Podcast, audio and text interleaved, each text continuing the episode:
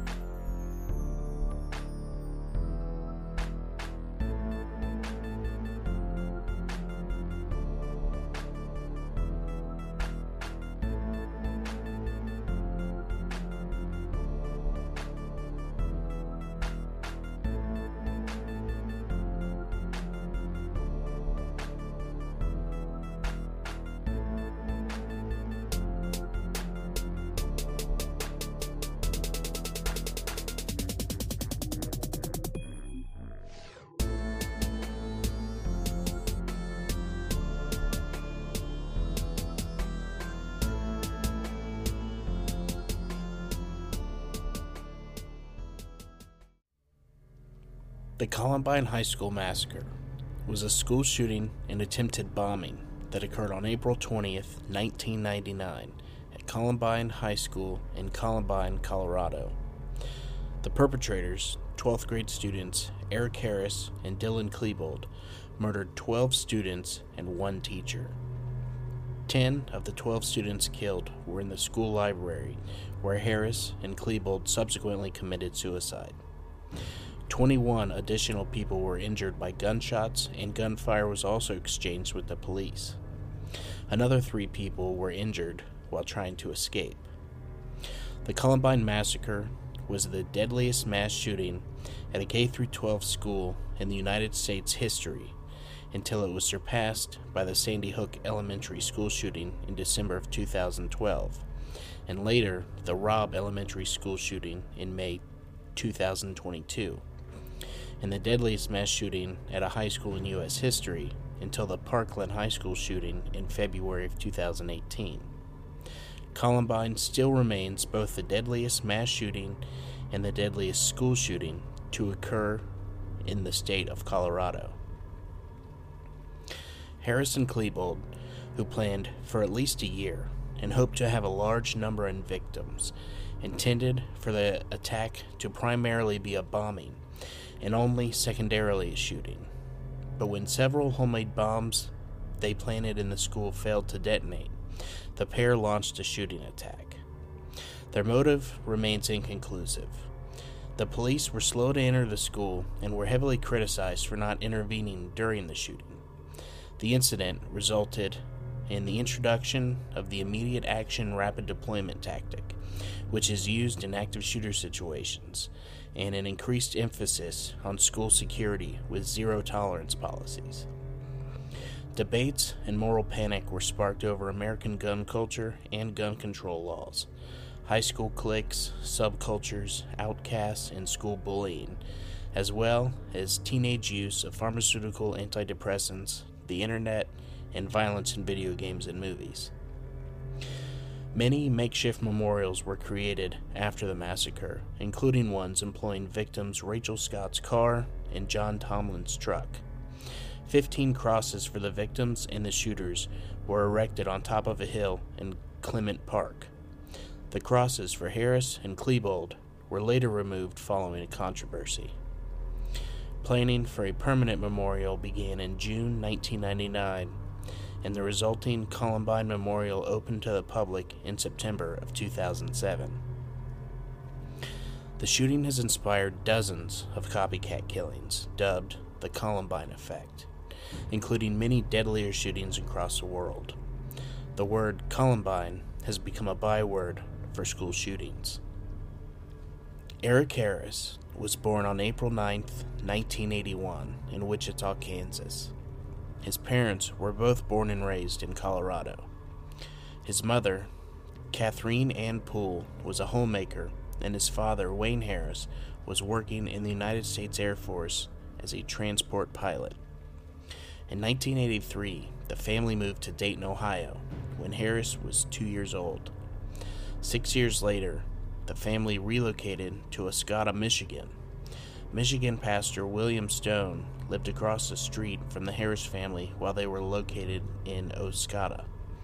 Stone recalled them as, quote, great neighbors, and often saw Wayne very engaged with his sons. The Harris family then moved to Plattsburgh, New York in 1991. During his time at Stafford Middle School, Harris played Little League Baseball, regularly went to birthday parties, and was, quote, part of the crowd. Kyle Ross, a former classmate of Harris, said, He was just a typical kid. The Harris family finally settled back in Littleton, Colorado the next year when Wayne retired from the military. On a 1997 English class assignment, Harris wrote about how difficult the move was from New York to Colorado. Quote, It was the hardest moving from Plattsburgh. I have the most memories from there, Harris continued. When I left my friends, I felt alone, lost, and even agitated that I'd spent so much time with them, and now I have to go because of something that I can't stop. Harris, in his basement tape, blamed his father for moving the family around, forcing Harris to start out at the bottom of the ladder. Harris had a chest deformity known as pectus excavatum, in which the breastbone sinks into the chest. This made him reluctant to take his shirt off in gym class, as other students would ridicule him.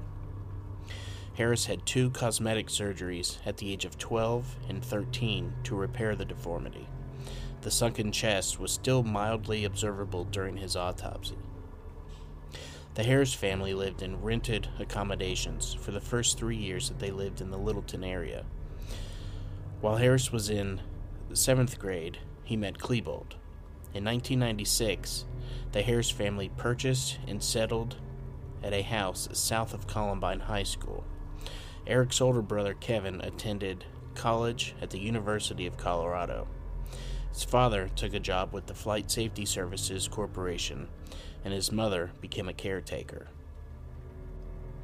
Eric entered Columbine High School in 1995 as a freshman. Columbine had just gone through a major renovation and expansion. From all his accounts, he had many friends and was left forward and midfield on the Columbine soccer team for his freshman and sophomore year.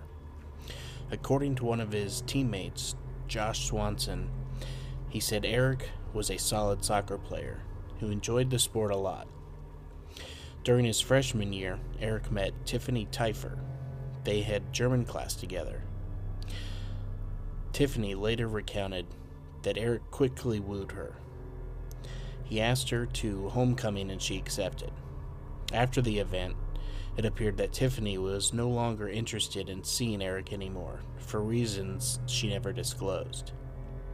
When Tiffany refused to socialize with Eric again, Eric staged a fake suicide, sprawling on the ground with fake blood splashed all over him. When Tiffany saw him on the ground, she began to scream for help, at which point Eric and his friends began laughing, prompting Tiffany to storm off, shouting at Eric to get psychological help. Dylan Klebold was born on September 11, 1981, in Lakewood, Colorado, to Thomas and Sue Klebold. On the day after the shooting, Dylan's mother remembered that shortly after his birth, she described what felt like a shadow had been cast over her, warning her that this child would bring her great sorrow. Quote, I think I still make of it what I did at the time. It was a passing feeling that went over very quickly, like a shadow. Sue said in an interview with Colorado Public Radio. Dylan was soon diagnosed with pyloric stenosis, a condition in which the opening between the stomach and small intestine thickens, causing severe vomiting during the first few months of life. Dylan's parents had met when they were both studying at Ohio State University after they both graduated. They married in 1971, with their first child, Byron, being born in 1978. Thomas had initially worked as a sculptor, but then moved over to engineering to be more financially stable. Sue had worked in assistant services with disabled children. Furthermore, Dylan's parents were pacifists and attended a Lutheran church with their children. Both Dylan and his older brother attended confirmation classes in accordance with the Lutheran tradition. As had been the case with his older brother, Dylan was named after renowned poet Dylan Thomas. Dylan attended Normandy Elementary School for first and second grade, and then transferred to Governor's Ranch Elementary School, where he was a part of the Challenging High Intellectual Potential Students Program for gifted children. According to reports, Dylan was exceptionally bright as a young child, although he appeared somewhat sheltered in elementary school. When he transitioned to Ken Caryl Middle School, he found it difficult. Fellow classmates recalled him being painfully shy and quiet, often to an uncomfortable degree. Dylan's parents were unconcerned with the fact that he found the changing of schools uneasy as they assumed it was just regular behavior among young adolescents. At the family home, the Klebold's also observed some rituals in keeping with Dylan's maternal great grandfather's Jewish heritage. During his early school years, Dylan played baseball, soccer, and t ball. He was in the Cub Scouts with friend Brooks Brown, whom he was friends with since the first grade. Brown lived near the house Harris's parents had bought when they finally settled in Littleton and rode the same bus as Eric. Shortly after, Dylan had met Eric, and the pair quickly became best friends. Later, Eric introduced Dylan to his friend Nathan Dykeman, who also attended their middle school, and they all became a tight knit group of friends. Both Eric and Dylan worked together as cooks at Blackjack Pizza, a mile south from Columbine High School. Eric was eventually promoted to a shift leader. He and his group of friends were interested in computers and were enrolled in a bowling class. Some described Eric as charismatic, and others described him as nice and likable. Eric also often bragged about his ability to deceive others, once stating in a tape that he could make anyone believe anything. By his junior year, Eric was also known to be quick to anger and threaten people with bombs. Classmates also related that Eric was fascinated by war and wrote out violent fantasies about killing people that he did not like. Dylan was described by his peers and adults as painfully shy. He often was fidgety whenever someone new talked to him, rarely opening up to people. He also was exceptionally nervous in front of the opposite sex, sometimes avoiding a confrontation with girls altogether. In the last year of his life, many noted a change in Dylan's behavior. Unlike before, he became short tempered, often prone to sudden outbursts of anger. Much of the information on Eric and Dylan's friendship is unknown on their interactions and conversations, aside from the basement tapes, of which only transcripts have been released, aside from a short audio clip recorded by the victim's father, a victim's father. The pair claimed that they were going to make copies of the tapes to send to news stations, but never did so. Eric and Dylan met at Ken Caryl Middle School during their seventh grade year. Over time, they became increasingly close, hanging out by often going out bowling, carpooling, and playing video the video game Doom over a private server connected to their personal computers. By their junior year of high school, the boys were described as inseparable. Chad Laughlin, a close friend of Eric and Dylan, said that they always sat alone together at lunch and often kept to themselves. A rumor eventually started that Eric and Dylan were gay and romantically involved, due to the time the pair spent together. It's unknown if they were aware of this rumor. Judy Brown believed Eric was more emotionally dependent on Dylan, who was more liked by the broader student population. In his journals, however, Dylan wrote that he felt that he was not accepted or loved by anyone. Due to these feelings, Dylan possibly sought validation from Eric. Dylan's mother believed Eric's rage intermingled with Dylan's self destructive personality, and that caused the boys to feed off of each other and enter in what eventually became a very unhealthy friendship. At Columbine High School, Eric and Dylan were active in school play productions. They operated video productions and became computer assistants, maintaining the school's computer server. According to early accounts of the shooting, they were very unpopular students and targets of bullying. While sources do support accounts of bullying specifically directed towards Eric and Dylan, accounts of them being outcasts have been reported to be false, since both of them had a close knit group of friends.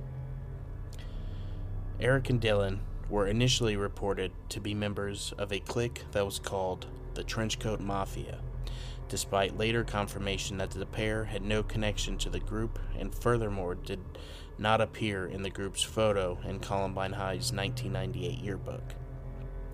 Eric's father erroneously stated that his son was, quote, a member of what they call the Trenchcoat Mafia in a 911 call that he made on the day of the shooting. Dylan attended the high school prom three days before the shootings with a classmate named Robin Anderson. Eric and Dylan linked their personal computers on a network and played video games over the internet. Eric created a set of levels for the game Doom, which later became known as the Harris levels. The levels were downloadable over the internet through Doomwads. Eric had a web presence under the handle Reb, which was short for Rebel, a nod to the nickname of Columbine High's sports team, and other online aliases including Rebel Rebel Maker, Reb Doomer, and Reb Domain. Dylan went by the names Vodka and Vodka spelled both spelled the same. After the alcoholic beverage, Eric had various websites that hosted Doom and Quake files, as well as team information for those with whom he gamed online. The sites openly espoused hatred for people in their neighborhood and the world in general.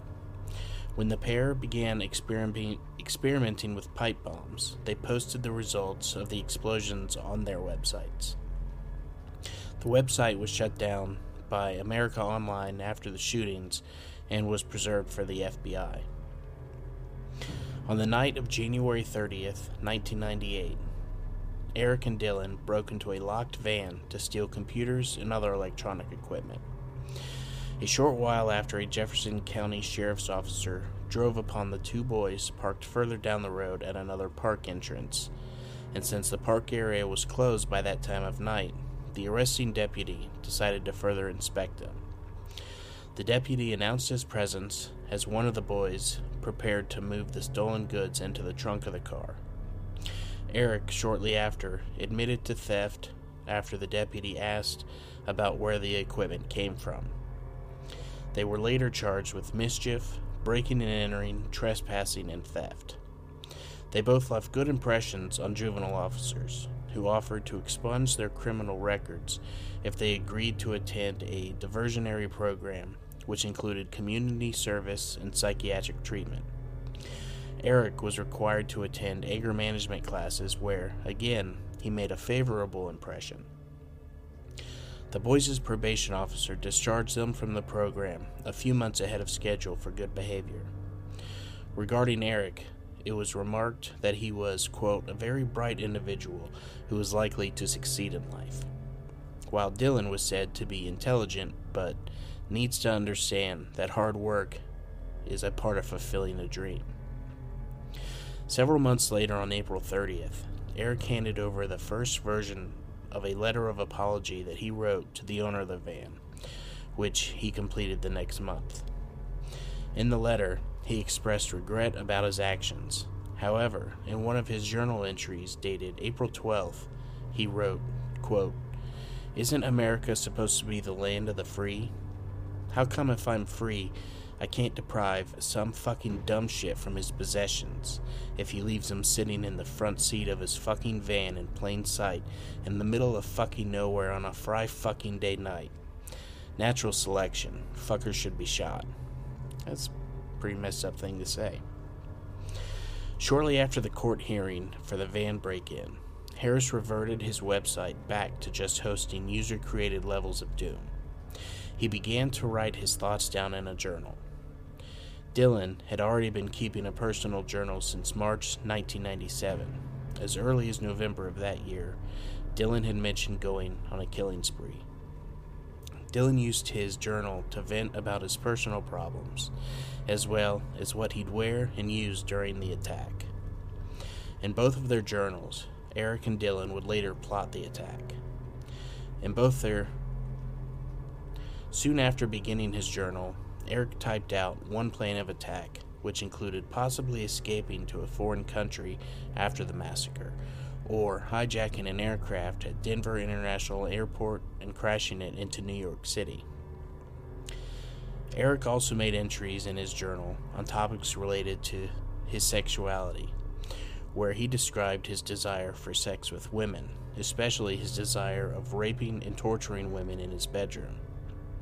He also expressed interest in cannibalism, stating that he would like to dismember a woman with whom he could have animalistic sex and eat her flesh. Eric and Dylan's schoolwork also foreshadowed the massacre. They both displayed themes of violence in their creative writing projects. In December of 97, Harris wrote a paper on school shootings titled Guns in School and a poem from the perspective of a bullet. Dylan wrote a short story about a man killing students, which worried his teacher so much that she alerted his parents. Both had also actively researched war and murder. For one project, Eric wrote a paper on Nazi Germany, and Dylan wrote a paper on Charles Manson. In a psychology class, Eric wrote that he dreamed of going on a shooting spree with Dylan. Eric's journals described several experimental bomb detonations. Nearly a year before the massacre, Dylan wrote a message in Eric's 1998 yearbook quote, Killing enemies, blowing stuff up, killing cops. My wrath for January's incident will be godlike, not to mention our revenge in the Commons. The Commons was slang for the school's cafeteria.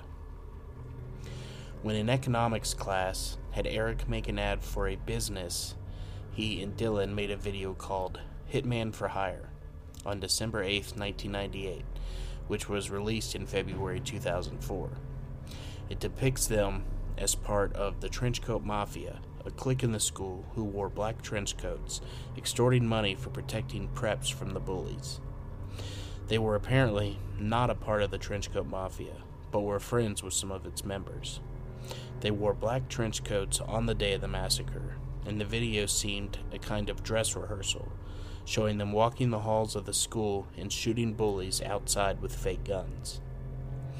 Both also displayed themes of violence in their creative writing projects, of a doom based story written by Eric on January 17, 1999. His teacher said, quote, Yours is a unique approach, and your writing works in a gruesome way good details, and mood setting. Eric and Dylan were unable to legally purchase firearms due to their both being underage at the time. Dylan then enlisted Robin Anderson, an 18 year old Columbine student and old friend of his, to make a straw purchase of two shotguns and a Hi-Point carbine for the pair. In exchange for her cooperation with the investigation that followed the shootings, no charges were filed against Anderson. After illegally acquiring the weapons, Dylan sawed off his Savage 311D 12 gauge double barrel shotgun, shortening the overall length to approximately 23 inches. Meanwhile, Harris's Savage Springfield 12 gauge pump shotgun was sawed off to around 26 inches. The shooters also possessed a Tech a TEC-9 semi automatic handgun, which had a long history. The manufacturer of the TEC-9 first sold it to Miami based Navegar Incorporated. It was then sold to Zander Sporting Goods in Baldwin, Illinois in 1994. The gun was later sold to a firearms de- dealer, Larry Russell, in Thornton, Colorado. In violation of federal law, Russell failed to keep records of the sale, yet he determined that the purchaser of the gun was 21 years of age or older. Two men, Mark Manes and Philip Duran, were convicted of supplying weapons to the two. The bombs used by the pair varied and were crudely made from carbon dioxide canisters, galvanized pipe, and metal propane bottles. The bombs were primed with matches placed at one end. Both had striker strips in their sleeves. When they rubbed against the bomb, the match had lit the fuse. The weekend before the shootings, Harris and Klebold had purchased propane tanks and other supplies from a hardware store for a few hundred dollars. Several residents of the area claimed to have heard glass breaking and buzzing sounds from the Harris family's garage, which later was concluded to indicate that they were constructing pipe bombs. More complex bombs, such as the ones that detonated on the corner of South Wadsworth Boulevard and Ken Caryl Avenue, had timers. The two largest bombs built were found in the school cafeteria and were made from small propane tanks. Only one of those bombs went off, only partially detonating. It was estimated that if any of the bombs placed in the cafeteria had detonated properly, the blast could have caused extensive structural damage to the school and would have resulted in hundreds of casualties. On Tuesday morning, April 20th, 1999, Eric and Dylan placed two duffel bags in the cafeteria. Each bag contained propane bombs set to detonate during the A lunch shift, which began at 11:15 a.m. No witness recalled seeing the duffel bags being added to the 400 or so backpacks that were already in the cafeteria. The security staff at Columbine High School did not observe the bags being placed in the cafeteria. A custodian who was replacing the school security videotape at around 11:14 a.m. Shortly after the massacre, police speculated the bombs were placed during this tape change. They also investigated whether the bombs were placed during the after prom party held the prior weekend. Some internet sleuths claim the bomb placement can be seen on the surveillance video at around 10:58 a.m. Eric and Dylan are seen in the tapes planting the bombs in casual school clothes separately. Jefferson County Sheriff's Deputy Neil Gardner was assigned to the high school as a full time school resource officer. Gardner usually ate lunch with the students in the cafeteria, but on April 20th, he was eating lunch in his patrol car at the northwest corner of the campus, watching students in the smoker's pit in Clement Park a meadow adjacent to the school. Two backpacks filled with pipe bombs, aerosol canisters, and small propane bombs were also placed in a field about three miles south of Columbine High School and two miles south of the fire station.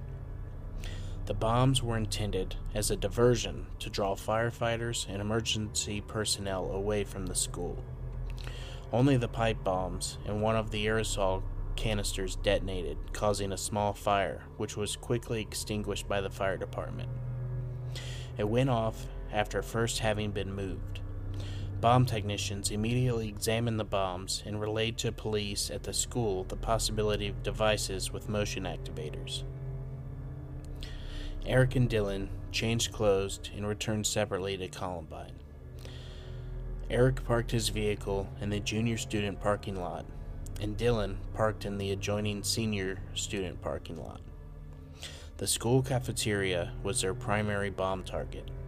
The cafeteria had a long outside window wall, ground level doors, and was just north of the senior parking lot. The library was located above the cafeteria in the second story of the window tall window wall. Each car contained bombs.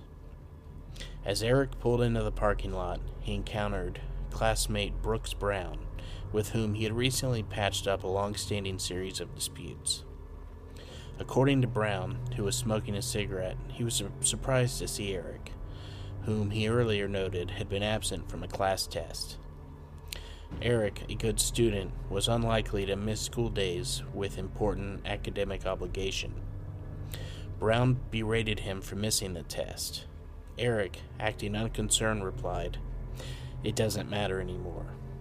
Harris went on, Brooks, I like you now. Get out of here. Go home. Brown, feeling uneasy and already prepared to skip his next class, walked away down South Pierce Street. Meanwhile, Eric and Dylan armed themselves using straps and webbing to conceal weapons beneath their trench coats. They lugged bags containing bombs and ammunition. Eric had concealed his shotgun in one of the bags. Beneath the trench coats, Eric wore a military bandolier and a white t shirt with the inscription Natural Selection in black letters, a mantra that he had adopted. Dylan wore a black t shirt with Wrath in red letters. The cafeteria bombs failed to detonate. Had these explosives detonated as intended, they would have killed or severely wounded the 488 students in the cafeteria and damaged the school structure, collapsing the library into the cafeteria and possibly killing more students and staff. At 11:19 a.m., 17-year-old Rachel Scott and her friend Richard Castaldo were having lunch and sitting on the grass next to the west entrance of the school. Dylan threw a pipe bomb toward the parking lot. The bomb only partially detonated, causing it to give off smoke. Castaldo thought it was no more than a crude senior prank.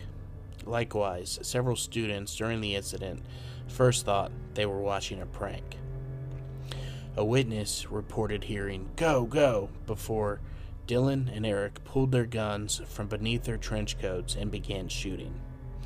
The two allegedly returned to where Rachel and Scott, Rachel Scott and Richard Castaldo lay on the ground injured. Scott was killed instantly when she was hit four times with rounds fired from Eric's carbine. One shot was to the left temple. Castaldo was shot eight times in the chest, arms, and abdomen by both Eric and Dylan. He fell unconscious to the ground and was left paralyzed below the chest. After firing twice, Dylan's TEC-9 jammed, and he was forced to temporarily cease firing to fix it, which he did by reloading a new magazine into his pistol. Meanwhile, Eric took off his trench coat and aimed his rifle down the west staircase in the direction of three students Daniel Rawberg, Sean Graves, and Lance Kirklin. The students presumed that they were paintball guns and were about to walk up the staircase directly below the shooters. Eric fired ten times, killing Daniel and injuring Graves and Kirklin. William David Sanders, a teacher and coach at the school, was in the cafeteria when he heard the gunfire and began warning students. Eric turned west and fired seven shots in the direction of five students sitting on the grassy hillside adjacent to the steps and opposite the west entrance of the school. Michael Johnson was hit in the face, leg, and arm, but ran and escaped. Mark Taylor was shot in the chest, arms, and leg and fell to the ground, where he faked death. The other three escaped uninjured. Dylan then walked down the steps toward the cafeteria. He first shot once at the body of Dan Rob- Rorberg. I'm butchering this guy's name, I apologize. With his shotgun, and then came up to Lance Kirklin, who was already wounded and lying on the ground, weakly calling for help. Dylan said, Sure, I'll help you. Then shot Kirklin in the jaw with his shotgun. Although near fatally injured, Kirklin would survive. Graves, paralyzed beneath the waist, had crawled into the doorway of the cafeteria's west entrance and collapsed. He rubbed his blood on his face and played dead. After shooting Kirklin, Dylan walked towards the cafeteria door. He then stepped over the injured Graves to enter the cafeteria.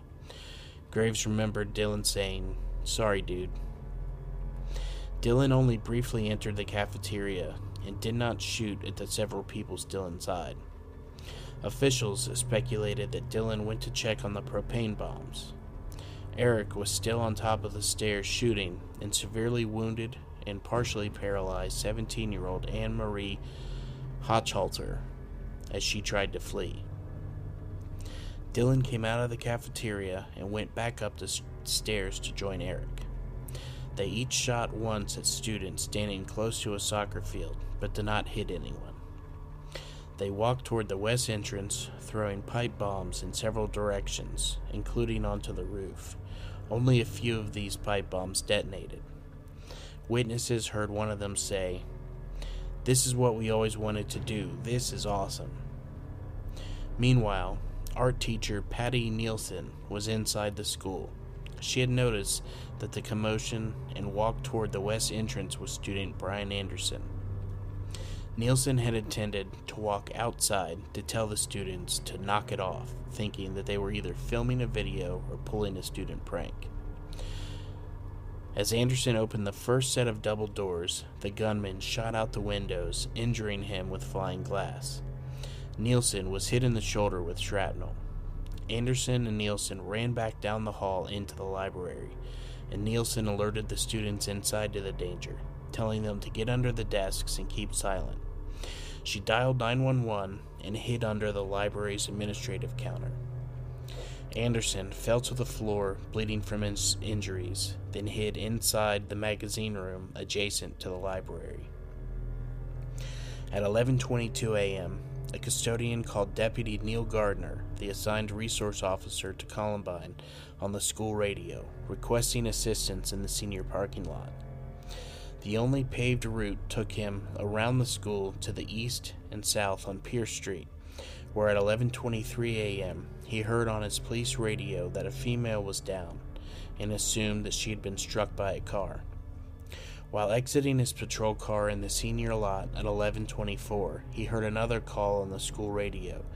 "Neil, there's a shooter in the school." Eric, at the west entrance, immediately turned and fired ten shots from his rifle at Gardner, who was 60 yards away. As Eric reloaded his carbine, Gardner leaned over the top of his car and fired four rounds back at Eric from his service pistol. Eric ducked back behind the building, and Gardner momentarily believed that he had hit him. Eric then reemerged and fired at least four more rounds at him, which missed and struck two parked cars, before retreating into the building. No one was hit during the exchange of gunfire. Gardner reported on his police radio Shots in the building. I need someone in the south lot with me. By this point, Eric had shot 47 times and Dylan 5. The shooters then entered the school through the west entrance, moving along the main north hallway, throwing pipe bombs and shooting at anyone that they encountered. Dylan shot Stephanie Munson in the ankle, but she was able to walk out of the school. The pair then shot out the windows to the east entrance of the school, after proceeding through the hall several times and shooting toward and missing any students that they saw. They went toward the west entrance and turned into the library hallway.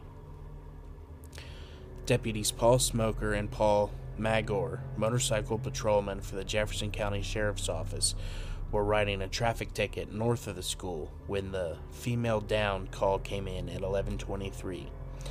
Taking the shortest route, they drove their motorcycles over the grass between the athletic field and headed toward the west entrance. When they saw deputies Scott Taborsky, Rick Searle, and Kevin Walker following them in their patrol car, they abandoned their motorcycles for the safety of the car. The six deputies had begun to rescue two wounded students near the ball fields when another gunfight broke out at 1126 as Harris returned to the double doors and again began shooting at Deputy Gardner, who returned fire. From the hilltop, Deputy Smoker fired three rounds from his pistol at Eric, who again retreated into the building. As before, no one was hit. Inside the school cafeteria, Dave Sanders and two custodians, John Curtis and Jay Gallentine, were initially told initially told students to get under the tables, then successfully evacuated students up the staircase leading to the second floor of the school. The stairs were located around the corner from the library hallway and the main south hallway. Sanders then tried to secure as much of the school as he could. Sanders and another student were at the end of the hallway, where he gestured for students in the library to stay before encountering Eric and Dylan, who were approaching from the corner of the north hallway. Sanders and the student turned and ran in the opposite direction. Eric and Dylan shot at them both, with Eric hitting Sanders twice in the back and neck, hitting his teeth on exit, but missing the student. The latter ran into a science classroom and warned everyone to hide. Dylan walked over toward Sanders, who had collapsed, and tossed a pipe bomb, then returned to Eric up the library hallway. Sanders struggled toward the science area, and teacher Rich Long took him into a classroom where 30 students were located.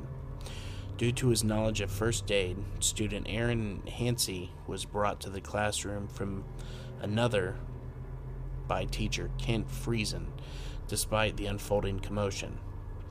With the assistance of fellow student Kevin Starkey and teacher Teresa Miller, Hancey administered first aid to Sanders for three hours, attempting to stem the blood loss using shirts from students in the room and showing him pictures from his wallet to keep him talking. Using a phone in the room, Miller and several students maintained contact with police outside the school. After the shooting unfolded, pipe bombs were tossed into the hallways and down into the cafeteria. Patti Nielson in the library called 911, telling her story and urging students in the library to take cover beneath desks. According to transcripts, her call was received by a 911 operator at 11:25 a.m. At 11:29, Eric and Dylan entered the library. 52 students, two teachers, and two librarians were inside. Harris yelled at everyone to get up, loud enough to be heard on the 911 call. When no one complied, Eric yelled, Fine, I'll start shooting anyway. Eric fired his shotgun twice at a desk. Student Evan Todd had been standing near a pillar when the shooters entered the library and had just taken cover behind a photocopier. Todd was hit by wood splinters in the eye and lower back, was but was not seriously injured. He then hid behind the administrative counter. The gunman walked into the library towards the two rows of computers. Sitting at the north row was dis- disabled student Kyle Velasquez. Dylan fired his shotgun, fatally hitting him in the head and back. They put down their ammunition filled duffel bags at the south or lower row of computers and reloaded their weapons. They then walked between the computer rows toward the windows facing the outside staircase. Throughout the massacre in the library, they ordered everyone to get up and say how long they had been waiting for this, and seemed to be enjoying themselves, shouting things like, Woo! after shooting. While ordering the jocks to stand up, one of the two said, quote, Anybody with a white hat or a sports emblem on it is dead. Wearing a white baseball cap at Columbine was a tradition among sports team members. Nobody stood up, and several students tried to hide their white hats. Windows were shot out in the direction of the recently arrived police. Officers returned fire, and the gunmen retreated from the windows. No one was injured. Dylan removed his trench coat. He then fired a shotgun at a nearby table, injuring three students, Patrick Ireland, Daniel Steepleton, and Makai Hall. Eric walked toward the lower row of computer desks with his shotgun and fired a single shot under the first desk while down on one knee. He hit 14 year old Steven Curnow with a mortal wound to the neck. He then moved to the adjacent computer desk, injuring 17 year old Kacey Ruegsegger with a shot which passed completely through her right shoulder also grazing her neck and severing a major artery. When she started gasping in pain, Harris said, Quit your bitching. Eric then walked to a table south of the lower computer table with two students underneath, Cassie Bernall and Emily Wyant. Eric slapped the surface of the table twice as he knelt and said, Peekaboo, before shooting Bernall once in the head with the shotgun, killing her.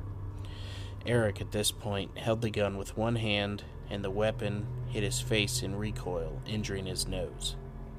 He then told Dylan that he had done so, and Dylan responded, Why'd you do that? After fatally shooting Bernall, Eric turned toward the next table where Bree Pasquale sat next to the table rather than under it. Eric's nose was bleeding. Witnesses later reported that he had blood around his mouth. Eric asked Pasquale if she wanted to die, and she responded with a plea for her life.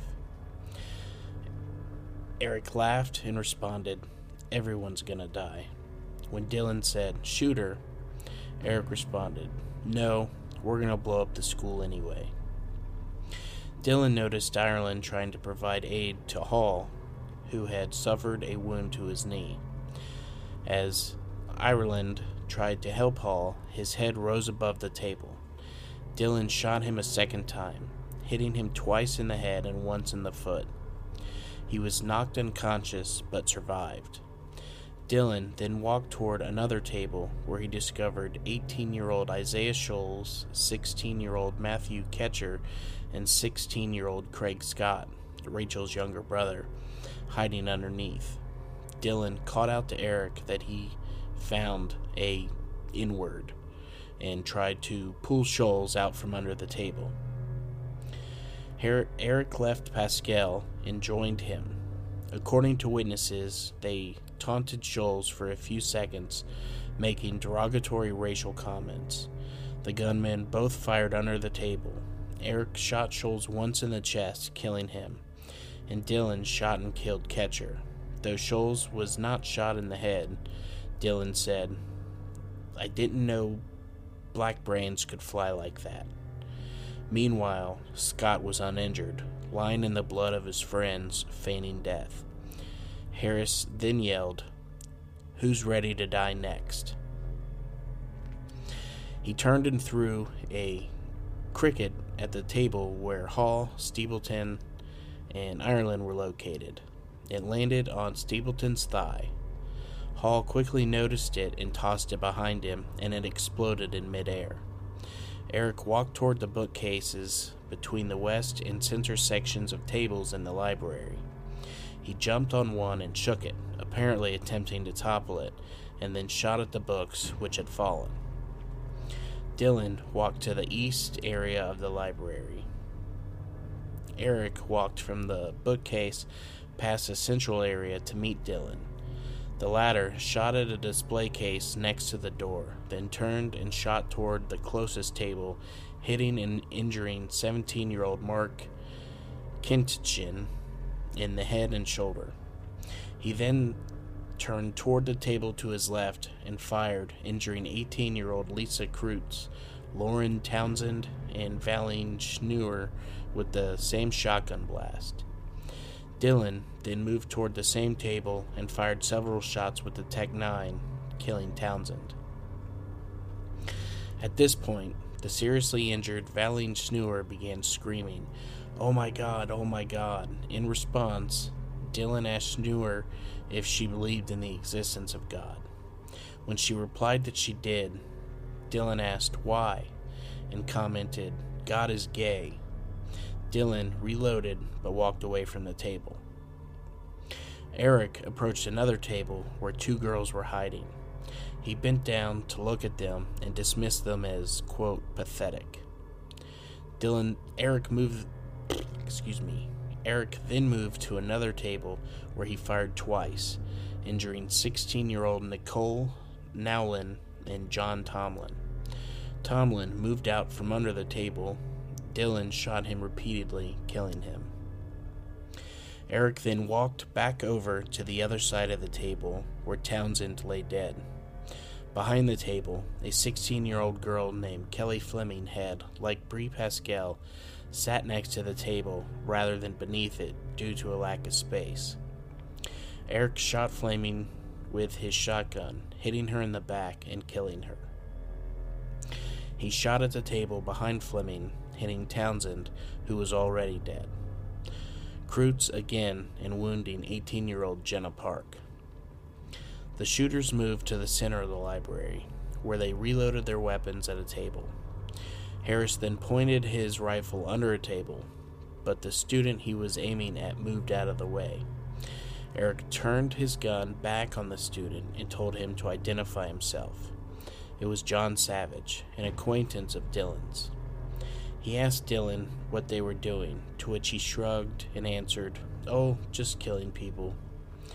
Savage asked if they were going to kill him. However, because of the background noise, Dylan said, What? Savage asked again whether they were going to kill him. Dylan said no and told him to run. Savage fled, escaping through the library's main entrance and through the cafeteria. After Savage left, Eric turned and fired his carbine at the table directly north of where he had been, hitting the ear and hand of 15 year old Daniel Mauser. Mauser retaliated by either shoving a chair at Eric or grabbing at his leg. Eric fired again and hit Mauser in the center of the face at close range, killing him. Eric then moved south and fired three shots under another table, critically injuring two 17 year olds, Jennifer Doyle and Austin Eubanks. Dylan then shot once, fatally wounding 17 year old Corey DePooter at 1135. There were no further victims. They had killed 10 people in the library and wounded 12. Dylan was quoted as saying they might start knifing people, though they never did. They headed towards the library's main counter. Eric threw a Molotov cocktail toward the southwestern end of the library, but it failed to explode. They converged close to where Todd had moved after having been wounded. Dylan pulled the chair out from the desk, then he pointed his TEC-9 at Todd, who was wearing a white hat. Dylan asked if he was a jock, and when Todd said no, Dylan responded, Well, that's good. We don't like jocks. Dylan then demanded to see his face. Todd partly lifted his hat so his face would remain obscured. When Dylan asked Todd to give him one reason why he should not kill him, Todd said, I don't want trouble. Dylan responded back angrily, Trouble? You don't even know what fucking trouble is. Todd tried to correct himself. That's not what I meant. I mean, I don't have a problem with you guys. I never will, and I never did. Dylan then told Eric that he was going to let Todd live but that Eric could kill him if he wanted. Eric appeared to pay no attention and stated that he and Dylan should head to the cafeteria. Dylan fired into an open library staff break room, hitting a small television. While Eric was walking away, Dylan said, One more thing, then picked up the chair beside the library counter under which Patti Nielson was hiding and slammed the chair down on top of the computer terminal and library counter. Dylan joined Eric at the library entrance, and the two walked out of the library at 11:36. Cautiously, fearing the shooter's return, 10 injured and 29 uninjured survivors began to evacuate the library through the north emergency exit door, which led to the sidewalk adjacent to the west entrance. Kacey Ruegsegger was evacuated from the library by Craig Scott. Had she not been evacuated at this point, she would have likely bled to death from her injuries. Patrick Ireland, unconscious, and Lisa Kreutz, unable to move, remained in the building. Patti Nielson crawled into the exterior break room into which Dylan had earlier fired shots and hid in a cupboard. After leaving the library, Eric and Dylan entered the science area where they caused a fire in an empty storage closet. It was extinguished by a teacher who had hidden in an adjacent room. The gunmen then proceeded toward the south hallway, where they shot into an empty science room. At 11:44 a.m., they were captured on the school security cameras as they re-entered the cafeteria. The recording shows Eric crouching against the rail on the staircase and firing towards the propane bombs left in the cafeteria in an unsuccessful attempt to detonate them. As Dylan approached the propane bomb and examined it, Harris took a drink from one of the cups left behind. Dylan lit a Molotov cocktail and threw it at the propane bomb. About a minute later, the gallon of fuel attached to the bomb ignited, causing a fire that was extinguished by the fire sprinklers a few minutes later. They left the cafeteria at 11:46.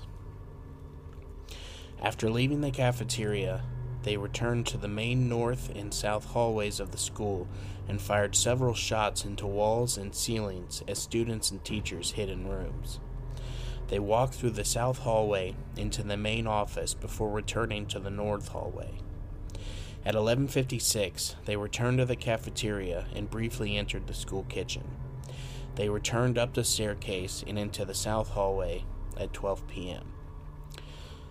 They re entered the library, which was empty of survivors except for the unconscious Ireland and the injured Kreutz.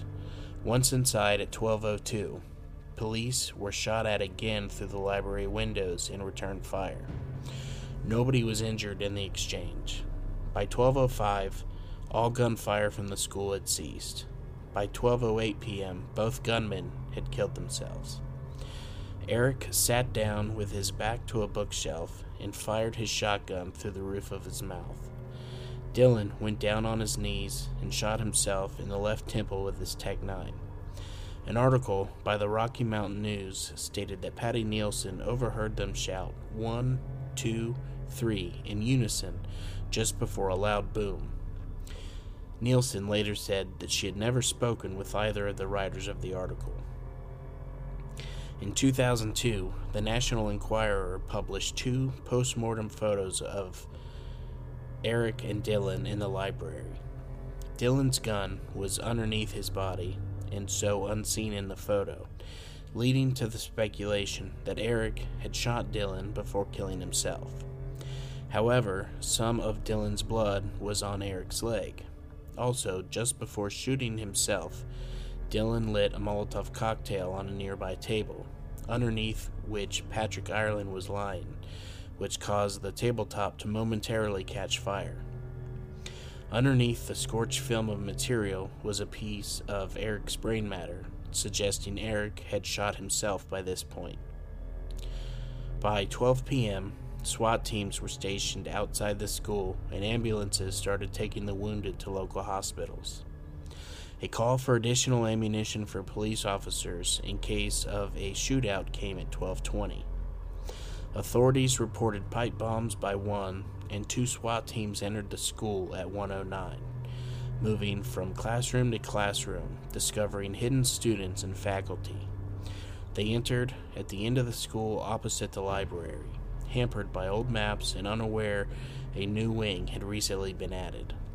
They were also hampered by the sound of the fire alarms. There was controversy over whether Eric and Dylan should be memorialized. Some were opposed, saying that it glorified murderers, while others argued that Eric and Dylan were also victims. Atop a hill near Columbine High School, crosses were erected for Eric and Dylan, along with those for the people they killed but the father of victim Daniel Roborough cut them down, saying that murderers should not be memorialized in the same place as victims. The FBI concluded that the killers had mental illnesses, that Eric was a clinical psychopath and Dylan had depression.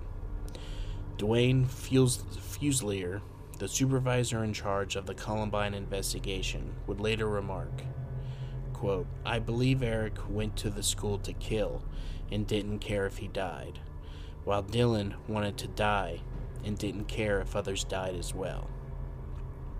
In April of 1998, a year prior to the shooting, as part of his diversion program, Eric wrote a letter of apology to the owner of the van that he and Dylan broke into earlier that year. Around the same time, he derided the owner of the van in his journal, stating that he believed he had the right to steal something if he wanted to. By far, the most prevalent theme in Dylan's journals is for his wish for suicide and private despair at his lack of success with women, which he refers to as infinite sadness. Dylan had repeatedly documented his desire to kill himself, and his final remark in the basement tapes, shortly before the attack, is a resigned statement made as he glances away from the camera. Quote, Just know I'm going to a better place. I didn't like life too much. The FBI's theory was used by Dave Cullen for his 2009 book, Columbine.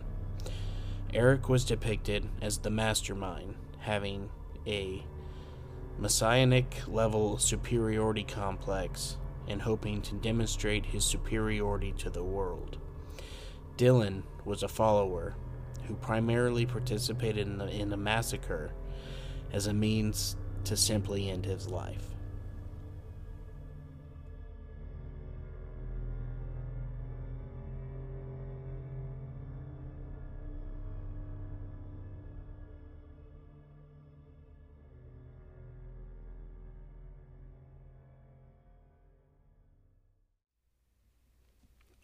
Every school shooting is a tragedy, but thankfully these two were not better at making bombs because this one could have been a lot worse than it ended up being. But that is going to do it for today. Thank you, everyone, for listening, and I hope that you enjoyed the story. If you did, could you please rate and review on Spotify and Apple Podcasts and give us a thumbs up on YouTube? A five star rating really helps others to find the show. Don't forget to join us on Facebook, follow us on Instagram, and subscribe on YouTube.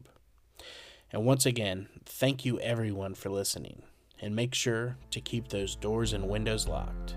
And stay ready for Ohio Unsolved.